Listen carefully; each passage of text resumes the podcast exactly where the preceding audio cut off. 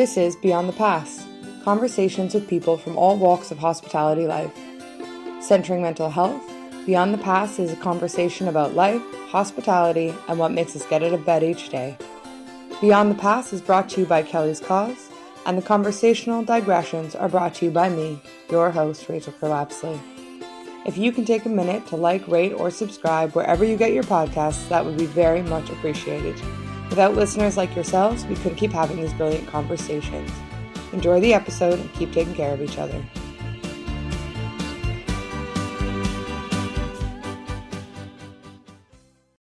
Welcome back to Beyond the Pass. We are so excited to be kicking off season three with Raj Markandoo. Raj is the operations manager at Bubala and a mentor with Be Inclusive Hospitality. They are an advocate extraordinaire, focusing on having open and honest conversations about mental health and the lived experience of being QPOC in hospitality. We are so excited to have them on the pod. Hello, Raj. Hey, Rachel. How are you doing? Yeah, I'm good. We're in the moon cycle or whatever. So we are in the moon cycle. We are it, it's up and down, but we're managing. Um, it's also nice to be back and nice to be back in conversation with people. I'm really excited. Yeah, no, I'm uh, thrilled to be here. Um, I just want to get started by asking your origin story question. How did you get started in hospitality? Were you like a teenage pot wash? How did you get into this mess? Similar, similar actually. So um, my uh, story began in Cumbria. I didn't grow up in Cumbria. I actually grew up in Brighton, um, but my family moved to Cumbria when I was around 15 um, to uh, take over a hotel. Um, never worked then. Neither of them had ever worked in hospitality, and they decided, yeah, let's buy an 85 bedroom hotel. Yeah, it was, it was, a full service. You know, there's a pub, bar, um, uh, breakfast, lunch, dinner, all, all, all, of it happening. So I naturally, you know, we moved up there. I was going to school, and I quickly found myself, you know, finding myself. I want to be a part of this. I want to work in in the hotel. Um, so I started actually by being a bingo caller because um, we used to have a, a, lot of like coach tours, so a lot of um, retired folk um, coming through um, this small little village called St. Bees, and uh, they love their bingo. And I remember when I first went to the hotel and I just saw, I think the person who was called something like, I don't know, like Johnny Dreams, like the entertainer, I can't remember his name, it's definitely something like that. And uh, I just see him like calling these bingo numbers, and I was like, I want to be that guy. I want to be that guy. And um, and one day I got my chance, and uh, I got booed off because I wasn't uh, shouting the numbers loud enough, which was a real shame. Uh, but I kept at it, and I ended up doing it every week. But then during that time as well, I really wanted to do more other than calling bingo numbers. Um, so I actually started as a waiter. Um, so I was doing the evenings after I'd finished school. I would go wait tables um, for these coach tour holiday folk, um, and then I'd call the bingo. Then that suddenly evolved into me being like the breakfast chef. Um, so I used to wake up in the morning like 6 a.m., cook like 200 eggs, um, serve it on like a, you know, like you go to like a Toby Carvery and they've got it all there and you've got all the chefs like serving all the different items. Well, that was me. And I was there with the ham and the eggs. um, and then I would get up, and then I would finish up, go to school, do my day of school, come back, wait the tables, call the bingo numbers. And I think I was getting paid, to be honest. I mean, this was, to be, I, I've been doing, I'm 34 now, so was, uh, 19 years ago. And I was getting paid like maybe two pounds an hour, I think. And sometimes, sometimes I wouldn't even get, be getting paid. Like my dad would do a very classic thing of, oh, no, no, no, no, this is all our money. I, uh, yeah, there was a lot of uh, free labor. Well, that's probably good. It prepared you for a lifetime in this industry. yeah, sure. I mean, yeah, I mean, even now to this day, you know, like, I, I think there's like such a shift in kind of like culture around working hours. And I think mm. there is a positive shift yeah, for sure. Definitely. Where people are like, no, if I'm working those hours, I want to be paid for those hours, which is the right thing. But I'm still very much in the mindset of like, no, no, no. I'll wake up at six, do an hour before I go to work finish my day at work, go home and do another couple of hours, you know? Like I mean, we're very close in age, so I am cut from that same cloth. And when I hear younger people with in businesses that we work with doing that kind of advocacy for themselves, I'm like, that was that's possible. Like it it's amazing. it's amazing. I'm like I wish I had that confidence. Me too. me too. But it was not to be. No. Um yeah, so I guess uh, so that's how I kind of got started. I ended up going to catering college. Um, I think out of kind of like, yeah, this is what I'm going to do. And then, yeah, my career kind of like took me down to Brighton, back down to Brighton when I was 18, being, you know, like a person of colour, a queer person of colour in this tiny little village in Cumbria. The closest town was called Whitehaven. Oh, so, stop. so that in itself, I was like, hang on a second. I don't think this is for me. I gotta get on the bus. yeah, yeah. So I went back uh, to Brighton and started working bars and clubs, and then got into restaurants, and then yeah. So I guess that's how I kind of got started. When you were sort of like going to the bright lights of Brighton, and like having this expectation about career, and you obviously had a lot of experience, even just moving into like adult space or like I suppose actually being an employee as opposed to somebody's kid but I wonder about how your expectations met reality and what that experience was like and if it was sort of what you expected it to be.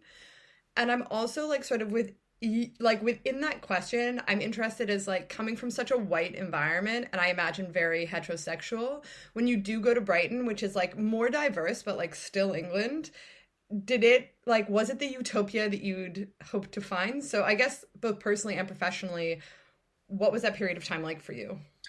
Yeah so i think professionally i think what is quite difficult is when you are the employee of an owner and you're in the work environment at such a young age you don't actually have a full scope of what that really means.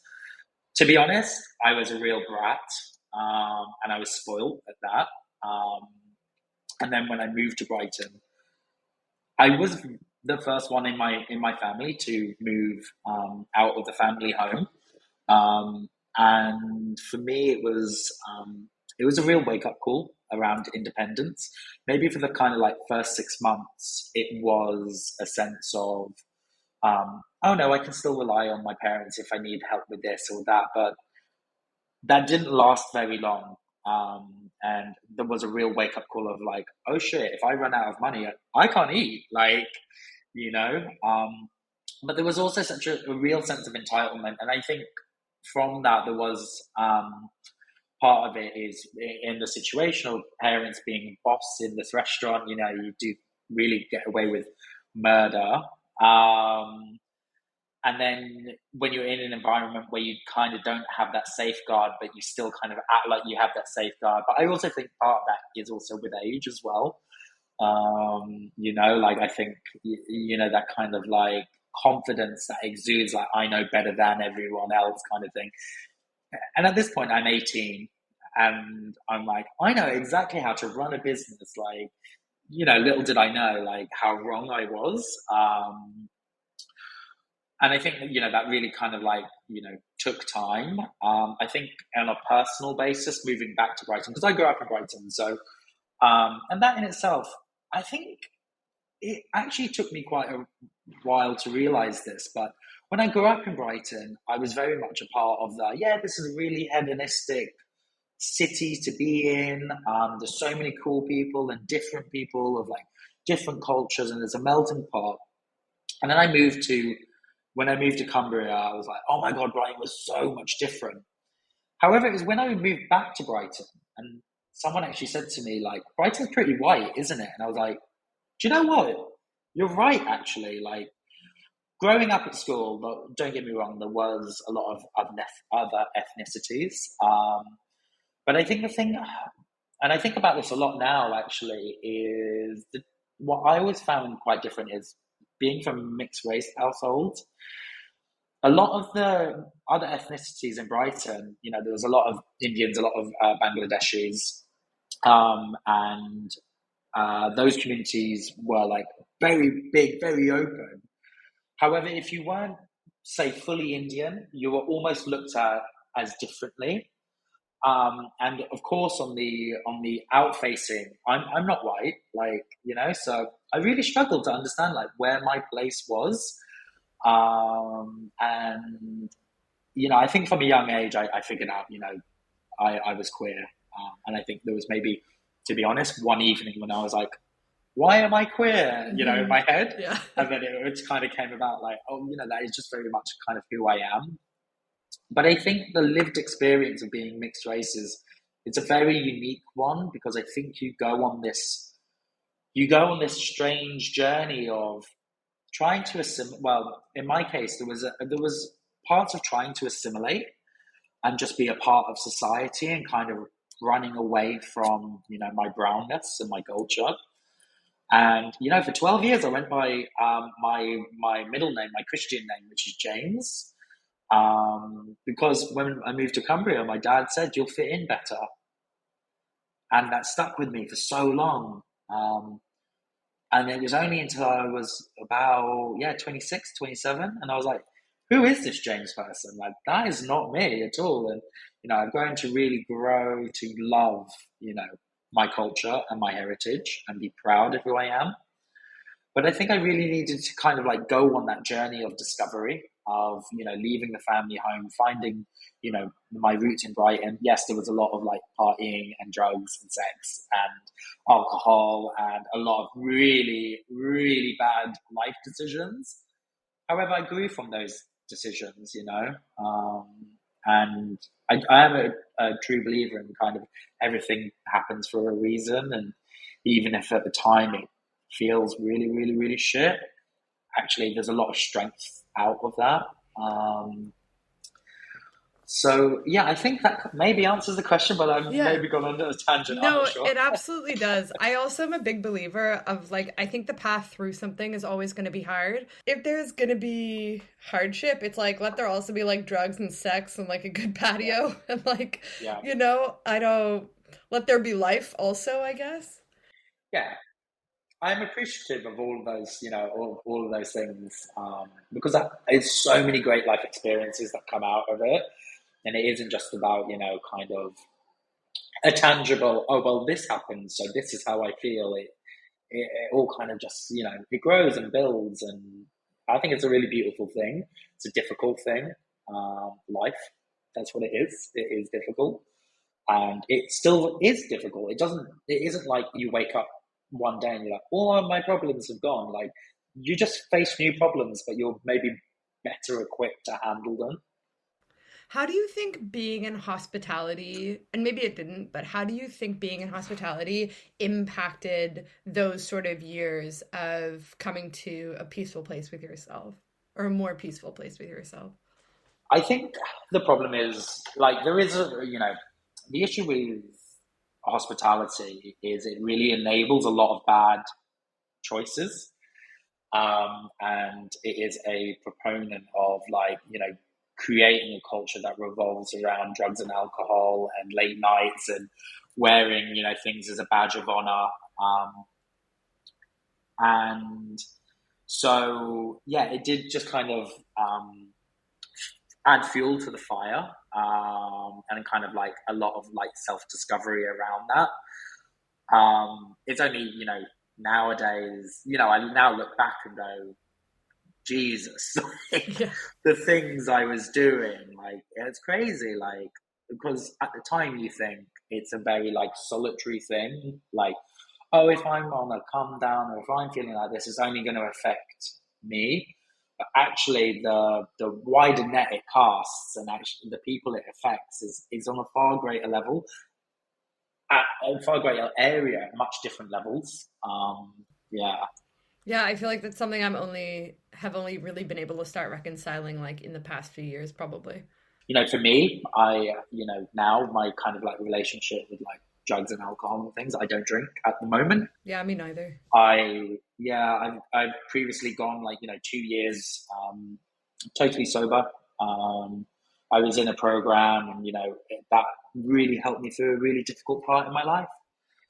Um, and I was able to come out of that program and and kind of live life with alcohol. And you know, it's only recently over the you know the last kind of four months, well, four months ago, uh, at the end of this week, um, I decided actually, do you know what? I know what it's like when I am sober and when I don't have anything in my body, and how I've got a clear head and how that makes me feel about the decisions I make, opposed to waking up with you know a hangover or you know a few days have passed of like a wild night partying and how much that affects you. Um, so for me, I'm I I'm around alcohol all the time, being in this industry. You know, a big part of my role is being involved in wine and cocktail development and tasting and, and meeting people. And I'm I've got a relationship where I can taste something, and I'm like, "Cool, that's enough." You know, we celebrated our four years at Bubala Spitalfields yesterday. Mazel tov. Um, thank you, thank you. And uh, you know, I had like a couple of sips of sparkling as a uh, celebration, and that was fine. I don't come away from it like gagging to mm-hmm. suddenly crack open Get a bottle of wine. Yeah. Yeah. And then yeah. like suddenly make some really, really bad choices. Yeah. It's interesting. Like I think you bring up something that I've thought about a lot is that one, when we think about like addiction and sobriety, I think that it's so binary in a sense yeah. that like you can either be 1000% sober you can work a program you can be doing inventory all the time or you can yeah. be somebody who misuses and there's no in between and i think for a lot of people if they're like perhaps not like full-blown addicts but definitely have like a misuse tendency with whatever there's very little sort of infrastructure to support that. And particularly in hospitality. So to your point you're doing cocktail development you're trying wines you're like how do you sort of maintain a career that's competitive and going places and makes you an asset but if you're in like recovery culture and they're telling you that that's putting your literal life on the line yeah. that's a really hard balance and i've seen people have to leave the industry. So i'm always really interested in people that have a semblance of peace around substance use. And like for me i drink when i'm on holiday and then the rest of the time i'm sober. So that's how i've figured it out for myself. But I'm also not working in a hospitality business anymore. I'm not on the floor. I'm not working behind bars. So I have the latitude to do that. Like I work for a mental health charity. Like everyone's like, good for you. You know, there's no pressure. Whereas I think it would be different if my role was different, if I was in ops or whatever. And it's a curious thing to have to do. And it's quite lonely because like I don't know that many people that don't drink that still are actively working. Yeah, for sure. I mean, like, you know, I think the thing is about being in a program for me is um, it helped me kind of like look at things a different way. And it's 100% what I needed at the time. And the reason why I kind of fell out of love with the program was there was a lot of, it kind of made me scared to be around alcohol. And this is my job. Like, I am around it and I have to develop that some kind of healthy relationship And that's what brought me out of it. And then when I decided to stop drinking this time around again, I, you know, pop into a meeting every so often, give myself a check, and like, you know, this week I've been a bit like, oh, do you know what? Maybe I should go to a meeting just to kind of ground myself. It's an amazing chance of perspective. However, there are always the people that will corner you and go, "Have you got a sponsor?" I'm like, "No, no, no. I, I'm just kind of popping in like, no, no, you need to do a program or you're going to fall off the bandwagon, you're going to fall off the wagon and you are going to end up dead in a ditch. I'm like, okay. Do, I think I don't want to diminish the fact that for a lot of people I know in recovery, that's very real for them. But I think we have so little, little understanding of everybody else. Like, especially in England, like, I don't, do I know anyone who has a normal relationship with alcohol? And I feel like if we treated it more like religion, where you can like come in and take what works for you and leave behind what doesn't. Yeah, I agree. There has to be something in the in between. Yeah, there has to be something in the in between, um, because you can have. There is a way of having a healthy relationship with alcohol, whether that is drinking or not drinking it. For some people, and you know, I think people like it sounds like people like yourself and me, like we're in that grey area of, you no, like there are times where I have a really unhealthy relationship with alcohol, um, and I'm maybe a bit more aware of it. But nine times out of ten, I'm like in a good place with it. Um, but at the same time, it almost feels like, you know, if I go to a meeting and I say, "Hi, I'm Raj, and I'm an alcoholic," something about that in my head is like not true. Mm-hmm. Mm-hmm. And if you say that, people will be like, "You're in denial." Exactly. And yeah, like, and then you're not believed, and you're dismissed, and like, it's so tricky. And I bet there'll be someone listening to this who's going to be like, "Those are two fucking alcoholics in denial." Yeah, yeah, literally. They're like, Yeah. they just need to get to a meeting, get a sponsor. But it's just, it's also like you know, whatever. I'm a firm believer of this, and you know, I think part of this could be to do with kind of like my um, religious upbringing. It wasn't a super religious upbringing. It was uh, we're Hindus by by birth. Um, and you know, my outlook on kind of like my faith has always been um, it's your own relationship with you know God or whatever that may be, um, and there's no one else's. And I also stick that stay true to that with kind of like my sobriety, like you know, because some people will say, "Oh, you shouldn't have prescription medication." Like, well, that's ridiculous to me. or like you know, um, there are you know, for me, I don't smoke weed, but I know for some people. Um, there are actually some really helpful proponents around it that help them. But again, that will be seen as I don't know, you're not sober if you're if you're smoking weed, or you know, the power of like certain psychedelics and mushrooms and things like that. And actually, there is a lot of um, good that comes out of you know using like plant medicine. But again, in a lot of circles uh, uh, to do with sobriety, they're like, no, no, you're not sober. It's like, where does it, you know? surely the, it, it can't be this binary you either are or you aren't like Mhm. I also like there's this I don't know who I stole this from, but I definitely didn't make it up, but God knows where. But at the end of the day, and I think I have a similar relationship to sort of religion where like I'm ethnically Jewish, but like I'm like, what? Um, but Yeah. it's like at the end of the day, like you want to be good with yourself and good with God. So like no matter what I'm doing during the day, at the end of the day, does it sit well with me? And like whatever that higher power is, and if it does, that's all the information I need. And other people's judgment or prescription of it, not my business. exactly i mean it's very easy to say like Yeah, do I sound like I've got it really under control?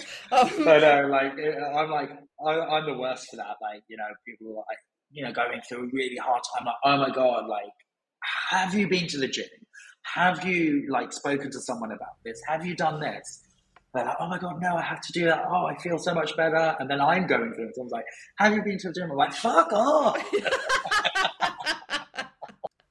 yeah, I yes, one hundred percent. I also think it's interesting, like in the industry where you can really whatever corner you want to be in, you can be in. So if I decide that what I want to do is hardcore hedonism, I can get a job at the kind of restaurant that is literally going to be like, "There's nothing wrong with any of your choices. You're doing amazing." If I decide I want to like be some kind of like you know come home and light a candle sort of person, I can find a restaurant that really supports that but I think it's why it can be such a dangerous environment for people that are like good bullshitters to themselves, essentially, which I definitely have to work very hard not to be. And I do think that one of the reasons why, for so many people in hospitality, sobriety, recovery, honestly, just like relationship to self is so distorted, is because one, you spend so much time pretending to be okay to tables, to people you work with, whatever, that it's very hard to take that mask off. Like that shit starts to stick. And then Yeah. you're also like bad behavior, like things. I remember conversations like, ooh, I think this person might have a bit of an issue with like drugs or alcohol or sex or whatever. The, the line, like the threshold before people raised an eyebrow was insane. Like, Yeah. like insane. Yeah. And I look exactly. back now and I'm like, well, we didn't stand a fucking chance. Like, No, exactly, for sure. And you're right. Like we always like the unique thing about this industry is we are facing people all the time. You know, it isn't just the colleagues that we see every day or, you know, our peers or our boss or whoever it may be. It's also the 200, 300 pe- mm-hmm. guests we're seeing a day, mm-hmm. You know, and we have to, we can't, you know, go to a table and be like, I'm having a shit day, so I'm going to treat you really badly, you know, Mhm. like, and you can't do that to the people you work with either, you know, like, it's um, uh, it's navigating this this maze of you know balancing how we feel and how we put that out in the world but also stay accountable and aware of, mm-hmm. of that um, mm-hmm. With our colleagues and with customers. Mm-hmm. it's such a unique relationship, and you're right as well. Like that, that, that kind of glass ceiling of kind of when do things go too far. Mm. It is so dependent on on the environment, and I too, yeah, like I can think of many different groups where it would be totally normal to be like, yeah, so I finished work on Friday. We went out till 5 a.m., got a couple of bags, started at 8, then just ran through all of Saturday into Sunday. Like, I've got Monday off, like, badge of honor. But then there would be other environments where, you know, if someone said, oh, yeah, I'm coming to no sleep, I'm like, well, you need to go home. And I do think that, like, my fingers aren't on the pulse, and I do think that there's a shift it's weird in hospitality because everyone skews so young, so it feels like there's these massive generational gaps. Although that probably isn't the right word, but I'll use it anyway. Um, who cares? Um, so like that when our generation has sort of ended up in management or operations positions or in head office positions or as business owners, like I think because culturally there's so much more openness around mental health, around substance misuse, um, even around like sexuality and identity and how mm-hmm. that affects you. Like we have access to so much more information so much more ease around self-awareness. And so as managers operators etc i think that there's a real desire to facilitate different environments for the people younger than us for the next generation that we did totally. not receive. Like we got like we suffered you suffer. And i feel like there's a really positive shift where our generation is like i suffered that was fucked up like let's try and operate differently and whether that's successful or not, I'm not sure. I mean, I totally agree. And I think, like, you know, um, I see it all the time now, like, the environment that we create or that I'm trying to create in, you know, at Bubala and, and, and what we work hard on is what are all the things that we have experienced over the last, you know, 10, 20 years, however long, and that have haven't been haven't had a positive outcome? And how do we change that narrative within the environment and within hospitality? Like what are the things that if we had the opportunity to do differently we would? Mm. so we're always you know kind of like looking at that and like creating the environment that we always kind of wished for. However you know there is a generational thing because you know the kind of ideas as to like what is um the things that are required or what's needed. There's, we're always learning. Oh, actually, mm-hmm. what we find important and what we find as oh my god, that's that's a great thing. Actually, isn't that relevant or or required? And we're mm-hmm. we're kind of having to adjust that. Like, mm-hmm. oh, that okay. So how do we do this? And you know, there's got to be so much collaboration. Mm. Like I remember when before I you know came to Bubala, one of the things like I'd worked for some big brands um, throughout London that had all been open kind of like, you know, eight, nine, ten years, um, been open a while, kind of created that culture, those values within within their organization. It was all kind of set. And I've always wanted to be a part of that. Um, like, oh, I remember when it was like this back in the day kind of thing. Mm. And so it was such an important thing for me, like when I was looking for my next role um, to to have an opportunity to be a part of that, and mm. I'm lucky enough that you know Marc, who's the owner here, um, he has really fostered that environment where he's like, okay, this isn't perfect, but how can we be better? What more can we do? Like for the people in it, like, mm. and I say this to like my um, general managers quite often, like, you guys worry about like the customers and make sure you know people are having an amazing time like you know make memorable experiences. My importance is making sure that everyone in the restaurants all of our employees are having a good time that we're creating an environment um, which you know caters to their needs. There has to be boundaries and there are limitations of course um, especially you know that does depend on the size of the business. We're two we're two restaurants um, but what we've found, you know, from one restaurant to a second restaurant is it you know, with that in itself, it allows us to do far more. And we're always kind of like seeing, okay, how can we, you know, improve our perks and benefits? Like recently we we've offered, you know, if any of our employees finish after say twelve thirty, that we'll offer um, a discounted Uber um, home. Which to me, I was like, that's amazing. But there's actually been a fair amount of backlash around it, saying that we should offer more of a discount or it should be 100%, which is a fair thing. But, you know, for us, we've also got to look at it as uh, if we go in with, you know, offering, say, 50 or 100%, and everyone does it, what does that look like?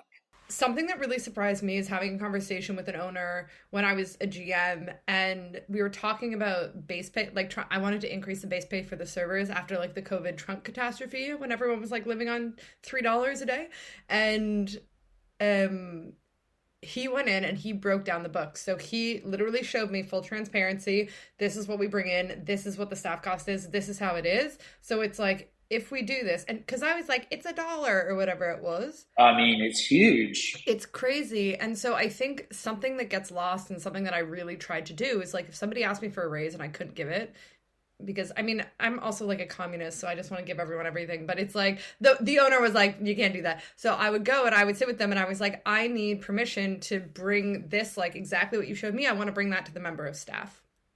The profit margins that we work with in this industry are insane like insane. Like there aren't other industries that do that. It's so tight. And i think to be really transparent about what's possible is so rare. Like people hear a lot of no and rarely do they hear like here's how this business works here's how it functions here are things we want to be able to continue offering you here's what we won't be able to do if we do that that's sort of the reality. Like for sure and we're, we're trying to do that, you know, we're, we're definitely trying to do that more. Um, and there's a lot of kind of like learnings from it. Like we're kind of big on kind of like open suggestions. We have anonymous forms and feedback.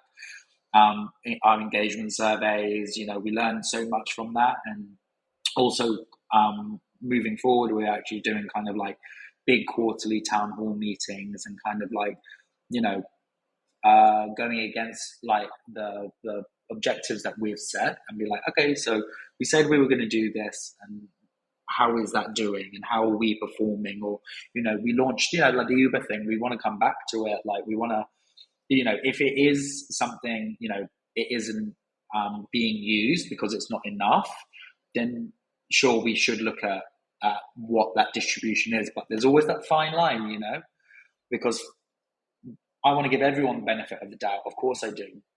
However, it's hard to say that you know everyone will return the trust the other way. Not to say that you know we don't trust our employees because we do but there will always be you know piss the odd one or two that will take the piss um, yeah. and you know they'll go actually maybe i'll just stay clocked in until 12.35 so i can you know get this uber home. But we also understand you know as an employer with late night closes we want to do something that is accessible but we've got we've got to gauge that. You know, we can't go in super strong. Um, we've got to like okay, like maybe we increase it, see if we're getting more people to use it. Um, because the one thing for us is we don't want to do like perks and benefits just to say we're doing these perks and benefits. Like I see so much of that, and it's like such a fast way to just set money on fire, and like nobody will ever use them. Like if everyone I know that has brought in Perkbox for their staff canceled the Perkbox and put that money toward taxi vouchers so their like female staff could go home at night.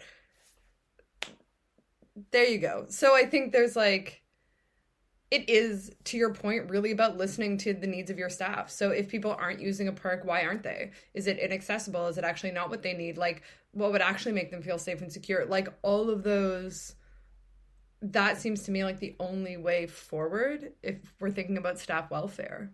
Mm-hmm. For sure, and you know we're always constantly improving and seeing you know what more can be done. And the shock horror, there's always more that can be done. You know, um, and but that also takes time. Um, and we try to have that transparency and, and really explain. You know, like especially you know around the the trigger word of tronc. Um, you know, around that, like it, exists, but there are benefits of using it in the right way, as long as it's going back to you know everyone who is a part of that of the process of that restaurant of making service happen. Like that's going to be recognized, um, but also you know the we've, we've of course you know we've had people who say oh I want to um, my proposed pay increase I want that to all come from house and like well if that all comes from house, this is actually what it look your net figure take home looks like. It isn't that much more, but if we do part tronc, part house, this is what it looks like, and and kind of give that because I, I think there's um, often a misunderstanding around the kind of benefits around using the tronc scheme properly.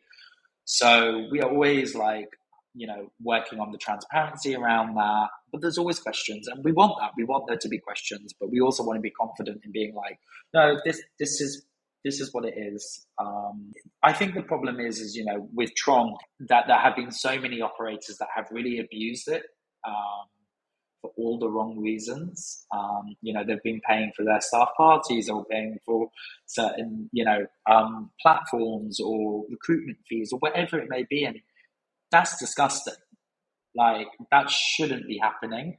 So when I was able to kind of, you know, be in a position where I really got to understand like and see everything that goes into our tronc, it was like a no brainer around kind of like, so if there's extra money in the tronc pot at the end of the month, yeah, that should just go out to the staff. Like, like why are we keeping a hold of, you know, I know some operators like so we keep 5% as a buffer. It's like, what, 5% every month?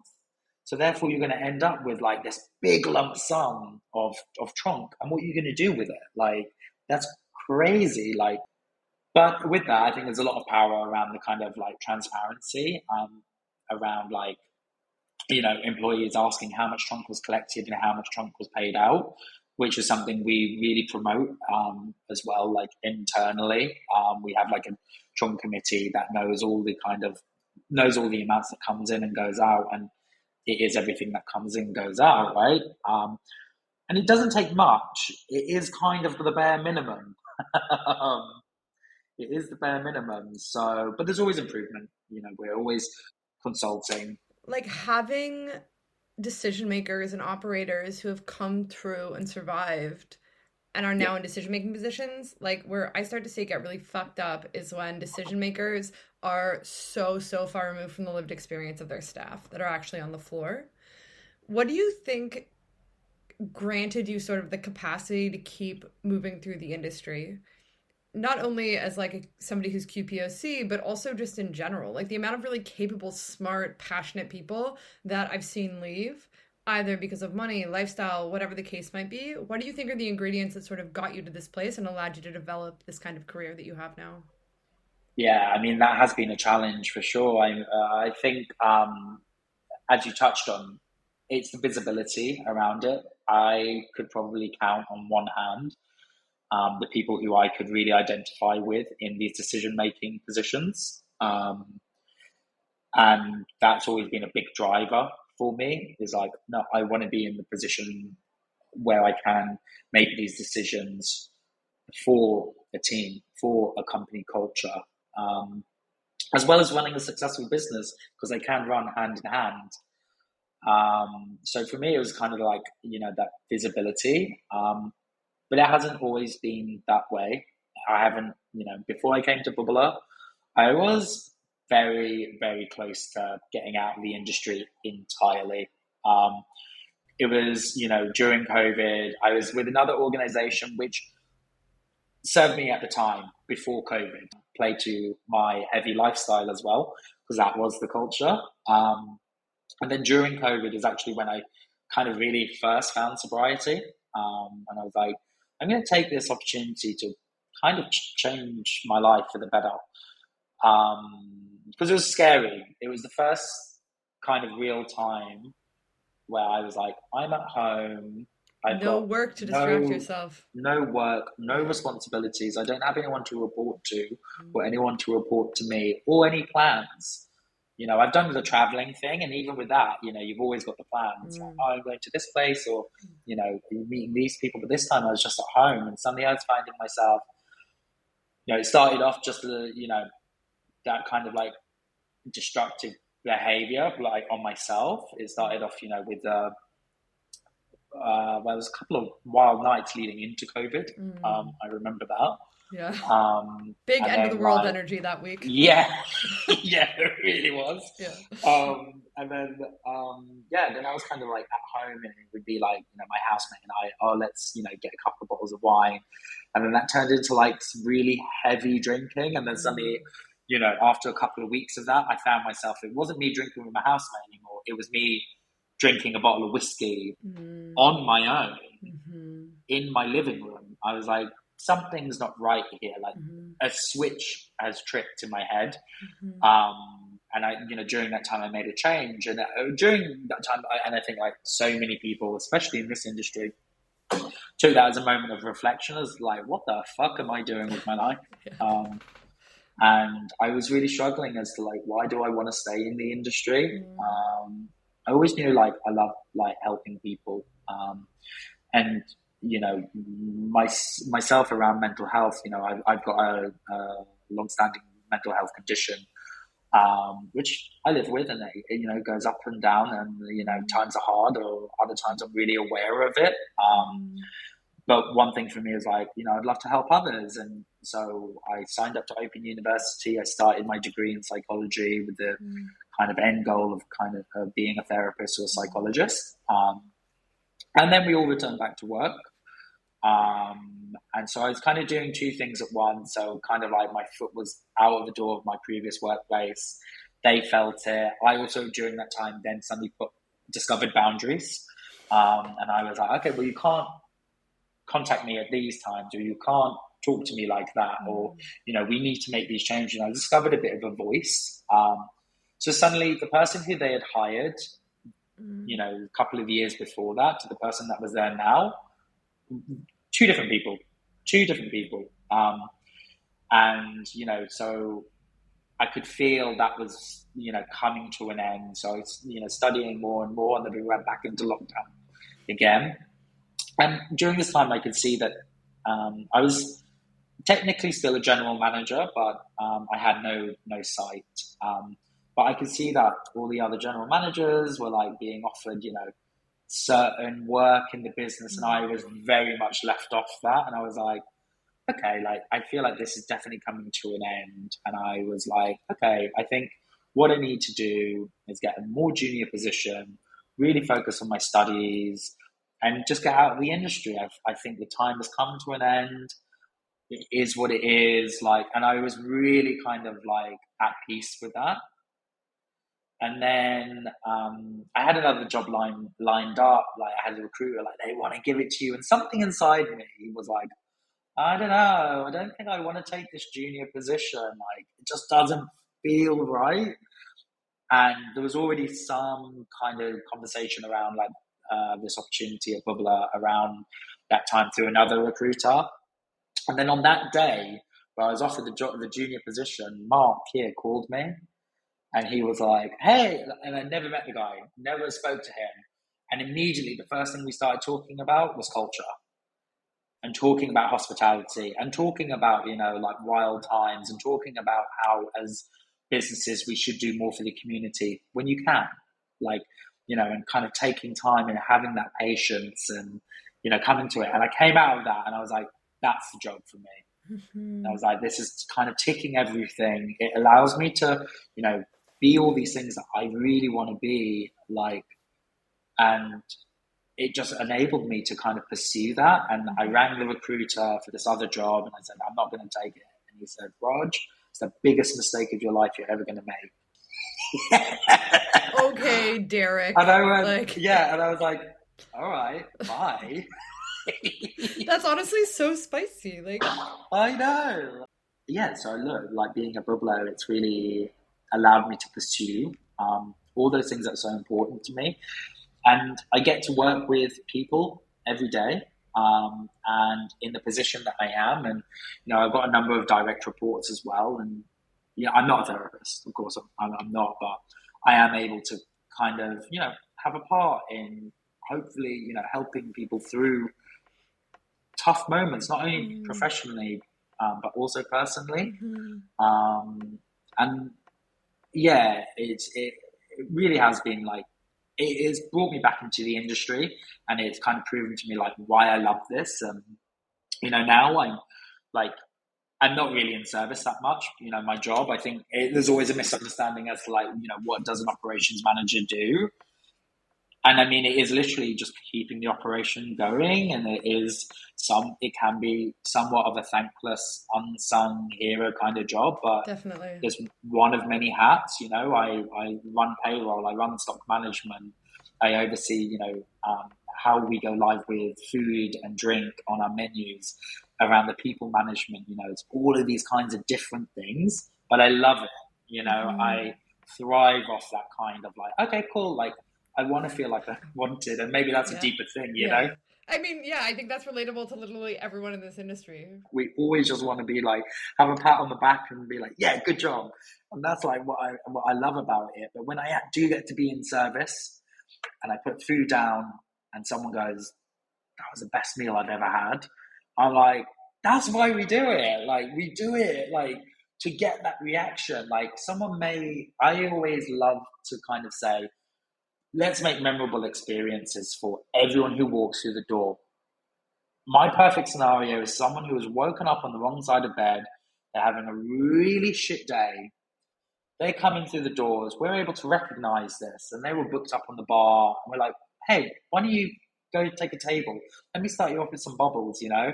And like suddenly turn that around and they go away and they go, I woke up and I had a shit day, but I left Bubala and I fucking love life.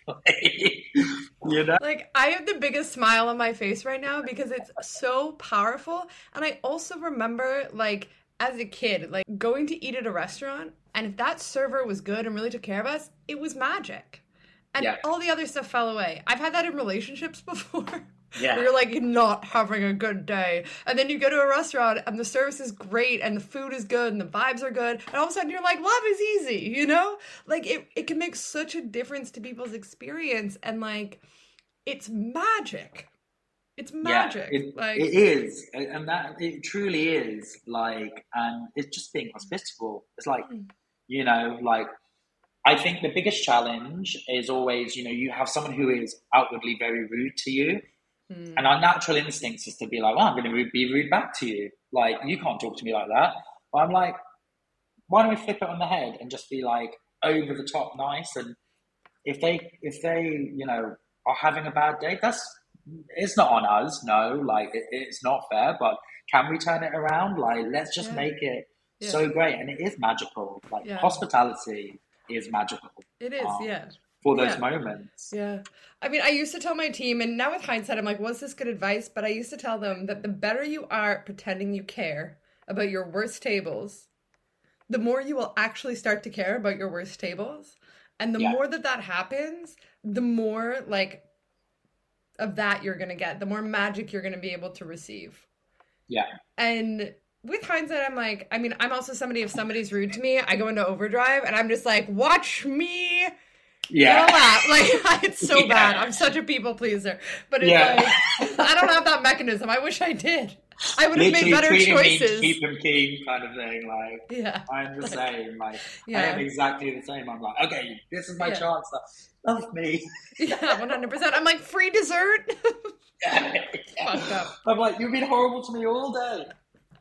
Truffles in the house? Yeah. Give them an extra 15 minutes. They deserve it.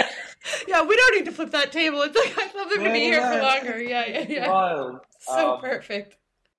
As I said, I'm not really in the service that much, but there are moments where I'm simply like, oh, okay. Like, I'll, I'm going to pick up, uh, you know, a Friday night or a Saturday night. And it's always there as a reminder of like, no two days are ever the same. The reason why we do this is, is for the guests that walk in through the door and the people who make this business happen and run it on the day to day on the ground. I'm just making those memorable experiences and how that's just like such a fully rounded um, circle, you know, like it, I was going to say the circle of life. as a Lion King reference. Uh, and strong with a Lion King reference. And I do want to ask you some quick fire questions so the people can really get to know you. Um, what is your favorite place to travel food wise? I mean, so I, I, mean, I haven't said this on here, but uh, my um, ethnicity is I'm half English. Um, so on my mum's side, I'm um, English, which is like Polish German mix. Um, and then on my dad's side, I was from Malaysia, um, but Tamil. Um, so a part of the Indian diaspora. So when I go traveling, you know, and I'm probably a lot of people will disagree with me on this, but the best food in the world is Malaysian. And, you know, when I go there, I just fall in love with it. I grew up with food in, in my house and, you know, going there, I have, you know, my aunties cooking for me and mm. like those memories of just going there and then then cooking all of these different dishes, you know, fried fish or mutton curry or, you know, a dal or whatever it may be, nothing can beat that. Um, so whenever I, you know, get an opportunity to travel for a long period of time, it is around Malaysia, and I do tend to come back about ten kilos heavier. um, who is your favorite pop icon? Oh my god, uh, my favorite pop icon. So the sixteen-year-old in me, and the first name that came into my head, so I think I have to go with it. Weirdly enough, is Kelly Osbourne. and maybe that's a bit niche. It's a bit of a stretch, maybe, but I know. I, I was like, it. I was obsessed with her when I was growing up. Like, I mean, obsessed. Um, and then I did an event with her like a few years ago, and I was like, what? "How? Why? How did?" It was happen? a Pride event. It was um, it was like uh, in the Pride March. Sure. It was a, maybe like 2018, I think. Um, and she was there, and I said like the cheesiest thing. I was like, "Isn't it funny how life like turns out?" It was only a few years ago that I saw you at the Camden Electric Ballroom, and I was on the front row, and was like, "Oh my god." I won very Circle of Life, very Lion King. But I also, hand on my heart, would have bet you a hundred dollars that Kelly Osbourne never made any music. Two albums. Two albums. When we're um, done recording this, can you send me a link to your favorite song? The first album was actually re-released under a second name, and then she released another album, which was like electro synth pop, which is, I have to say, holds up. Pop icon Kelly Osbourne. Um, what is the best meal you've had in the past month? I mean, if you've not been to Mountain yet, you've got to go. It is incredible. I'm already such a fan of Brat. Um, and I love what I love what Super Eight do at all of their restaurants. I've never had a bad experience at any of their restaurants, but Mountain is just incredible. I went twice in two weeks. Who am I? Are you rich? no, I'm not. That's not anymore. yeah, not anymore. Um, what is your favorite building in London? Oh, what a question. Um, I can't say I've ever really thought about that. I mean, do you know what? Two friends of mine recently got married at um, Hackney Town Hall, and that is such a beautiful place because there's so much love in that building. Um, and when I have ridden by on a bike or walked past it, and there's just people coming out, the confetti is flying, and people are just so happy. It's, yeah, it's going to be Hackney Town Hall.